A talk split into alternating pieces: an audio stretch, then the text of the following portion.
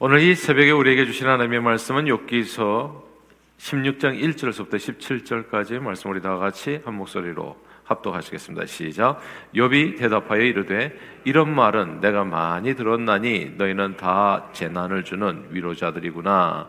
헛된 말이 어찌 끝이 있으랴 내가 무엇에 자극을 받아 이같이 대답하는가 나도 너희처럼 말할 수 있나니 가령 너희 마음이 내 마음 자리에 있다 하자 나도 그럴 듯한 말로 너희를 치며 너희를 향하여 머리를 흔들 수 있느니라 그래도 입으로 너희를 강하게 하며 입술의 위로로 너희의 근심을 풀었으리라 내가 말하여도 내 근심이 풀리지 아니하고 잠잠하여도 내 아픔이 줄어들지 않으리라.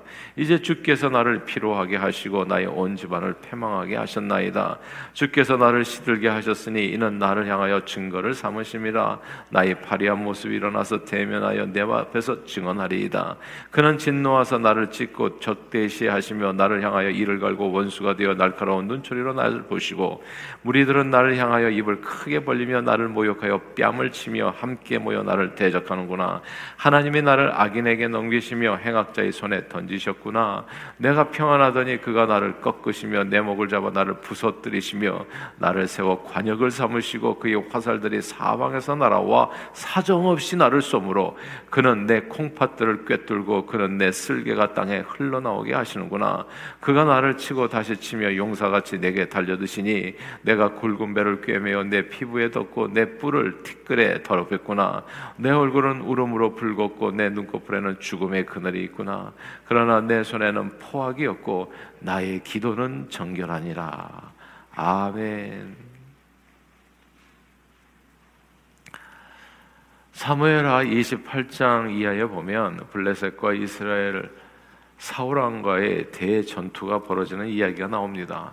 그래서 이제 사무엘상의 31장에서 이 전투로 이제 마감을 하게 되어지는데요. 마지막 전투이죠 말하자면 대전투입니다. 근데 그 전투를 앞두고요 묘한 일이 벌어집니다. 블레셋 왕 아게스는 사울 왕의 박해를 피해서 블레셋 지방 시글락 성에서 자기 몸을 의탁하고 있었던 다윗에게 네 충성심을 보이라 얘기하면서 나와 함께 블레셋 편에 서서 이스라엘과 싸워서 블레셋에 대한 충성심을 보여라. 그러면 이제 내가 너를 인정해 주리라. 이런 명을 내리게 된 거예요.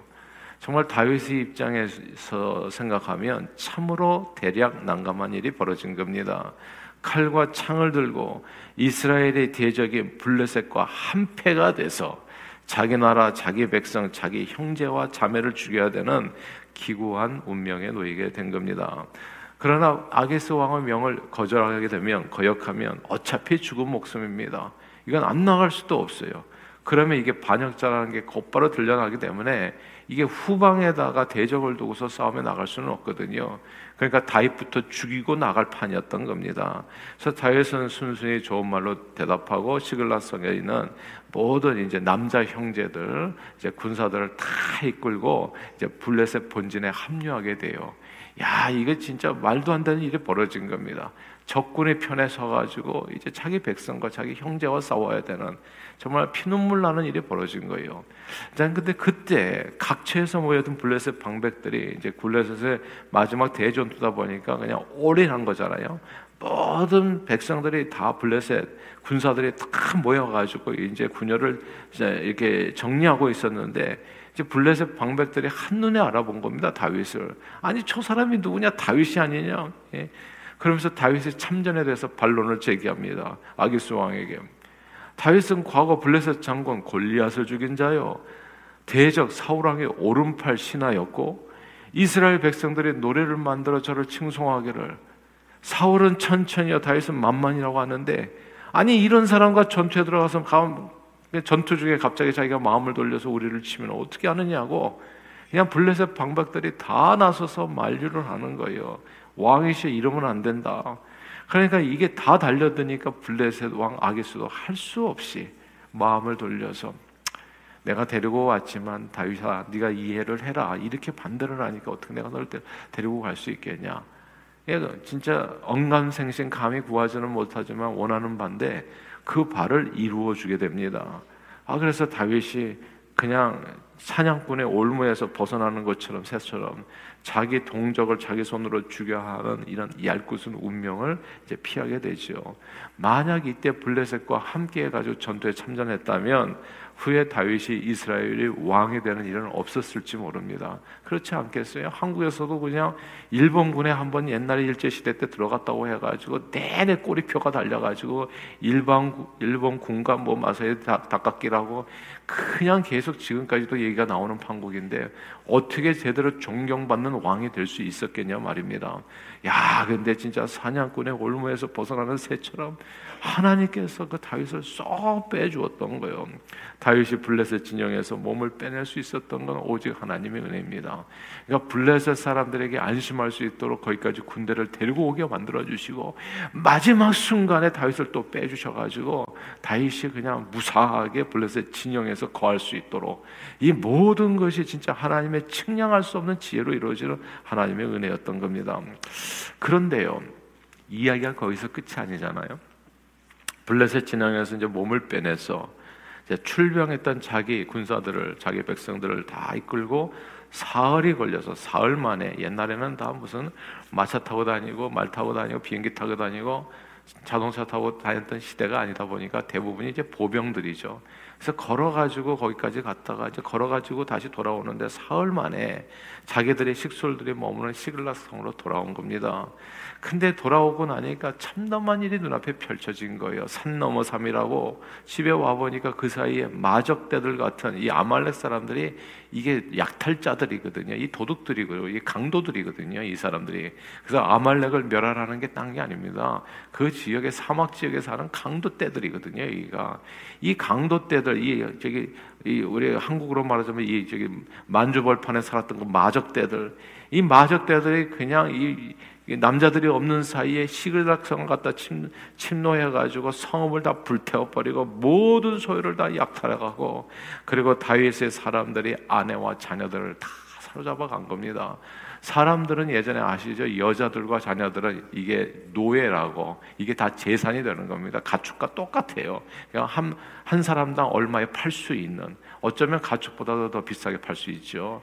그러니까 이 아내와 자녀들을 다 끌고 가버린 거예요. 그때까지 가까스로 이런저런 수모를 당하면서 살아왔는데 어렵게 어렵게 일군 이 터전이 한순간에 다 파괴되어 버리고 모든 것을 한순간에 다 잃어버린 겁니다. 이게 욥과 하나도 다를 바가 없어요. 이게 욥기가요 욥에게만 일어난 일이라고 생각하면 곤란해요. 성경에 보면 욥과 같은 인생을 살았던 하나님의 사람들이 꽤 많아요. 꽤 많아. 예. 근데 우리는 신앙생활에 무슨 대단한 착각이 있잖아요. 야, 욥이라고 하는 사람은 그냥 진짜 특별히 하나님께서 저기 해가지고 훈련시키는 거예요.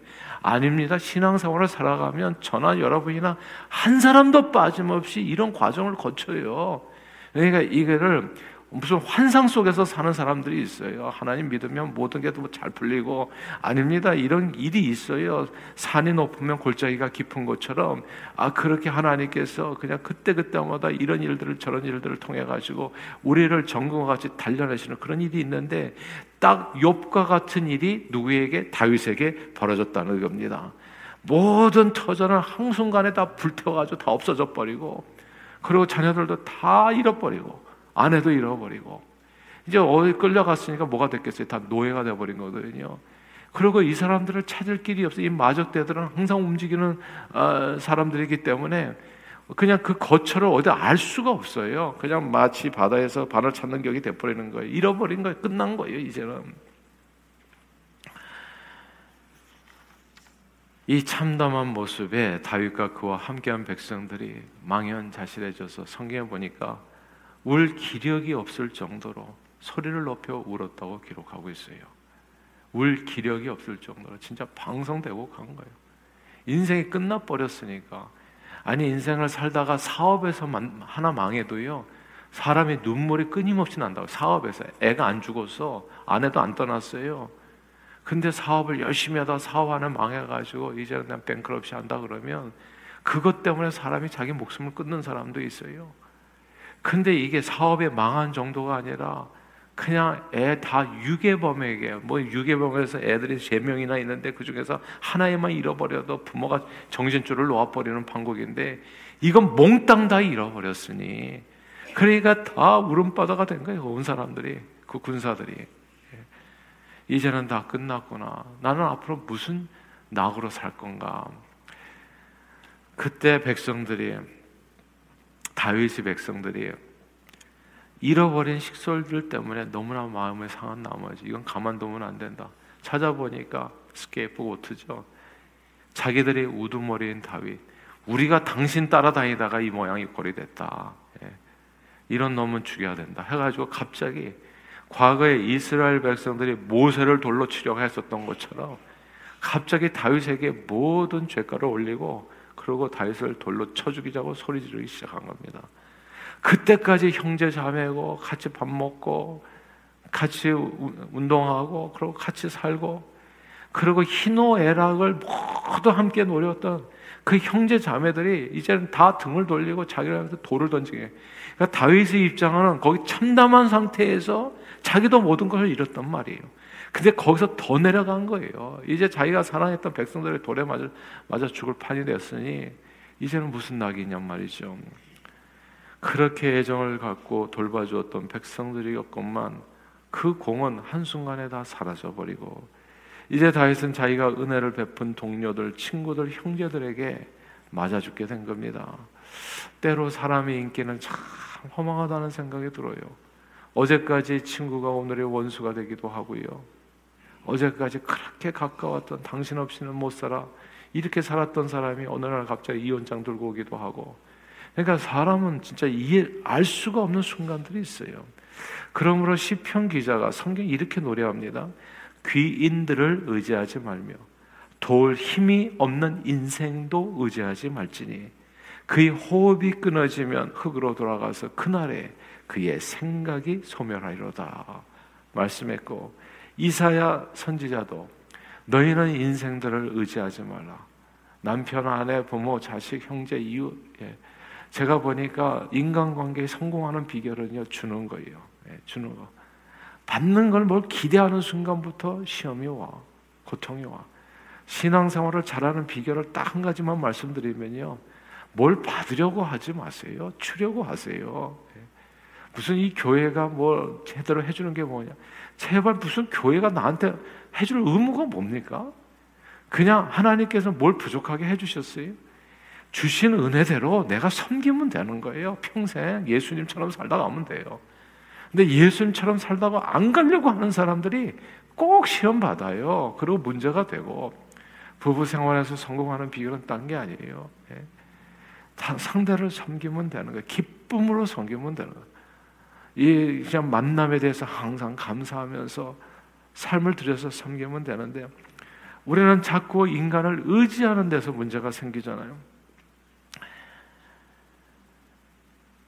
그러나 야곱이 하나님을 자기 도움으로 삼으며 여호와 자기 하나님에게 소망을 두는 자는 복이 있다 말씀했습니다. 다윗은 군중들이 돌을 들고 달려들자 마음이 급해졌지만 성경은 이렇게 그 당시의 상황을 기록해요. 사무엘상 30장 6절, 이었는데요 백성들이 자녀들 때문에 마음이 슬퍼서 정말 그렇지 않겠어요? 사랑하는 아내와 자녀들을 다 유괴당해 버렸으니까 얼마나 마음이 슬펐겠습니까? 마음이 슬퍼서 다윗을 돌로 치자 하니 다윗이 크게 다급하였으나 그 다음 말씀이 중요하더라고요. 그의 하나님 여호와를 힘입고 용기를 얻었더라. 아멘. 그러니까 세상 사람 다 세상 소망 사라져가도 오직 하나님밖에 없어요. 이 땅에 오직 그의 하나님 여호와를 힘입고 용기를 얻었더라. 나는 저는 이 새벽 기도가 얼마나 중요한지 전 너무 잘 알아요. 예. 정말 가만 보면 하나님밖에 없어요. 사랑하는 아내도 사랑하는 남편도 함께 동시대 그냥 계속 손잡고 살다가 한 시대에 딱 가면 얼마나 좋겠어요. 그건 배신이라고 말하기는 어렵지만은 우리는 앞서거니 뒤서거니 그렇게 살게 될 거예요. 내가 의지했던 그 대들목이 탁 부러지는 순간이 있어요. 그러니까 인생은 다 그런 거예요. 그러니까 의지할 곳이 없어 사실은 내가 완전히 100% 의지하고 살 것이 없어요. 그 모든 것은 다 시간과 함께 또 이런저런 일들로 인해 가지고 다 사라지게 될 겁니다. 그때 남는 분은 오직 한 분 여호와 하나님. 다윗이 인생을 의지하지 않고 오직 여호와 하나님 앞에 소망을 두고 힘을 얻었다. 이 말씀을 우리는 기억해야 됩니다. 모든 것을 다 이루고 시루와, 시루와 좌절에 빠졌는데 그의 형제, 친구, 사랑하는 이들까지도 모두 어려움에 처하니까 다 다윗에게 등을 돌리는 거예요. 그러니까 인생을 의지하지 않고 오직 여호와 하나님께만 소망을 둘 때 힘을 얻게 된다는 거. 자, 이 얘기가 오늘 본문의 욥이 이야기입니다. 욥도 모든 것을 다 잃고 참담한 지경에 처해 있었을 때 친구들이 와서 그 모든 재앙이 다 욥 잘못 때문이라고 욥을 공격하는 거예요. 다윗에게 친구들이 다 돌을 들고 다윗을 죽이려고 했었던 것처럼 욥도 마찬가지. 친구들이 와서 뭐 돌을 꼭 물리적인 돌만 돌인가요? 말로 하는 것은 돌이 아니냔 말이죠. 예. 말로 상처를 주고 말로 고통을 주고 그러니까 악플을 달고 그게 다 네 죄 때문이 아니냐. 넌 죽어도 싼 사람이 아니었나. 할 말이 없는 거예요. 이게 위로하러 온 사람인지 나, 나를 갖다 찢어 더 마음을 찢으러 온 사람들이지. 아니 제일 먼저 누구부터 떠났습니까? 아내부터 떠났어요. 하나님을 욕하고 죽으라고. 원 세상에 진짜 위기에 처하니까 내 사람은 하나도 없는 거예요. 그러니까 다윗이 답답하니까 이렇게 얘기해요. 16장 2절에 보면 이렇게 얘기해요. 16장 2절 한번 읽어볼까요? 시작.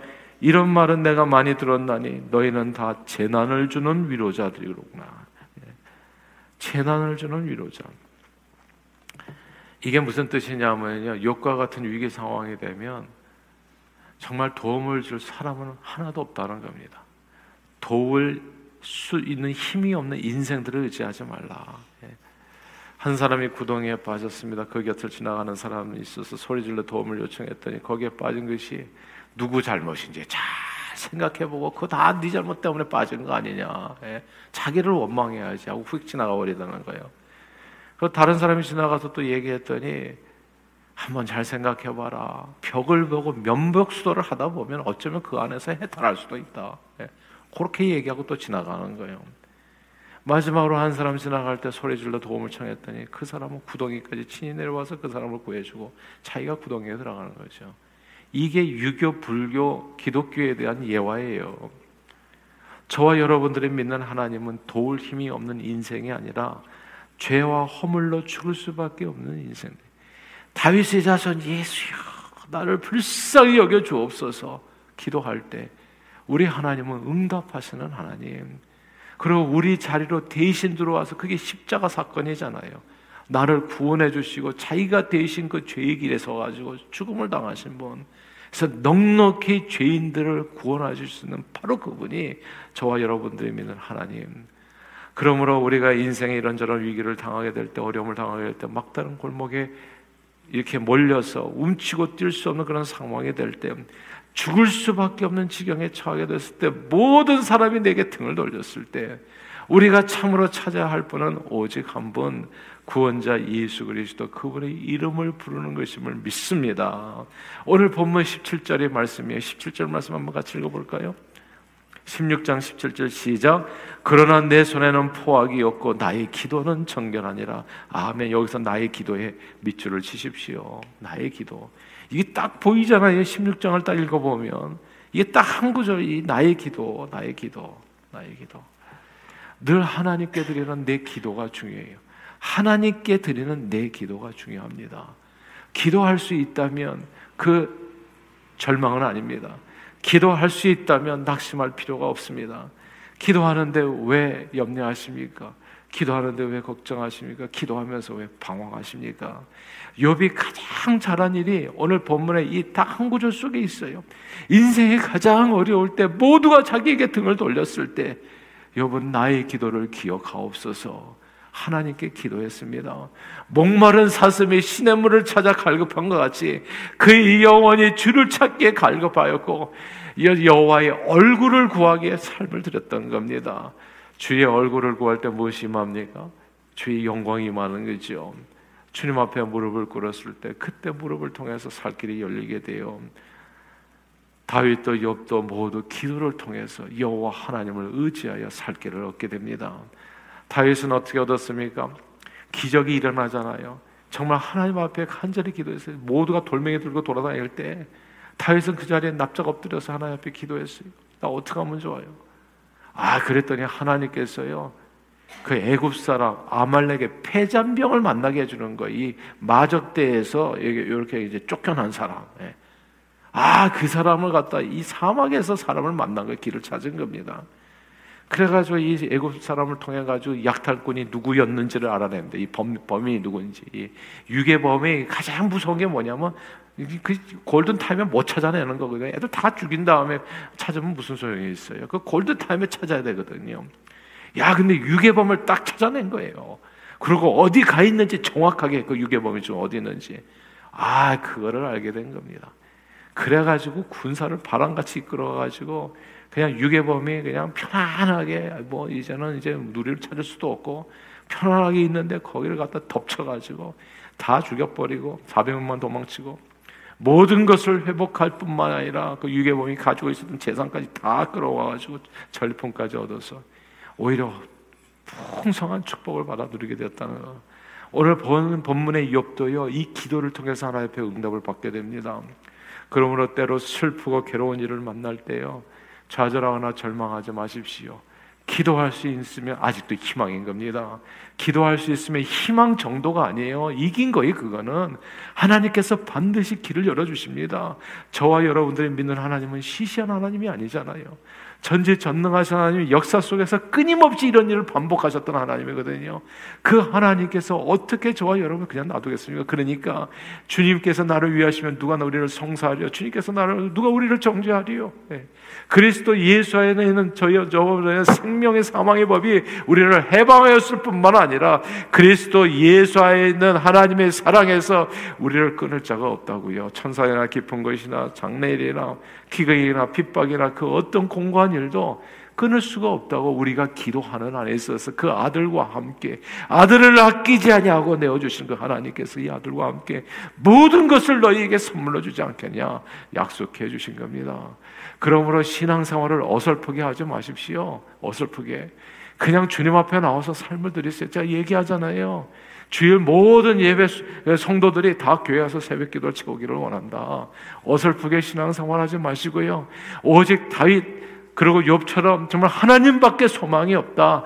목마른 사슴이 신음을 쫓아서 갈급한 것 같이 주님을 찾으면 주님께서 반드시 응답해 줄 그의 기도를 들어서 역사해 주시는 겁니다. 저는 늘 하나님 앞에 사람을 의지하는 대신에 하나님 앞에 무릎 꿇는 저와 여러분들이 다 되시기를 바랍니다. 사방에 우겨쌈을 당할지라도 늘 열려 있는 것은 하늘이라고 이야기하잖아요.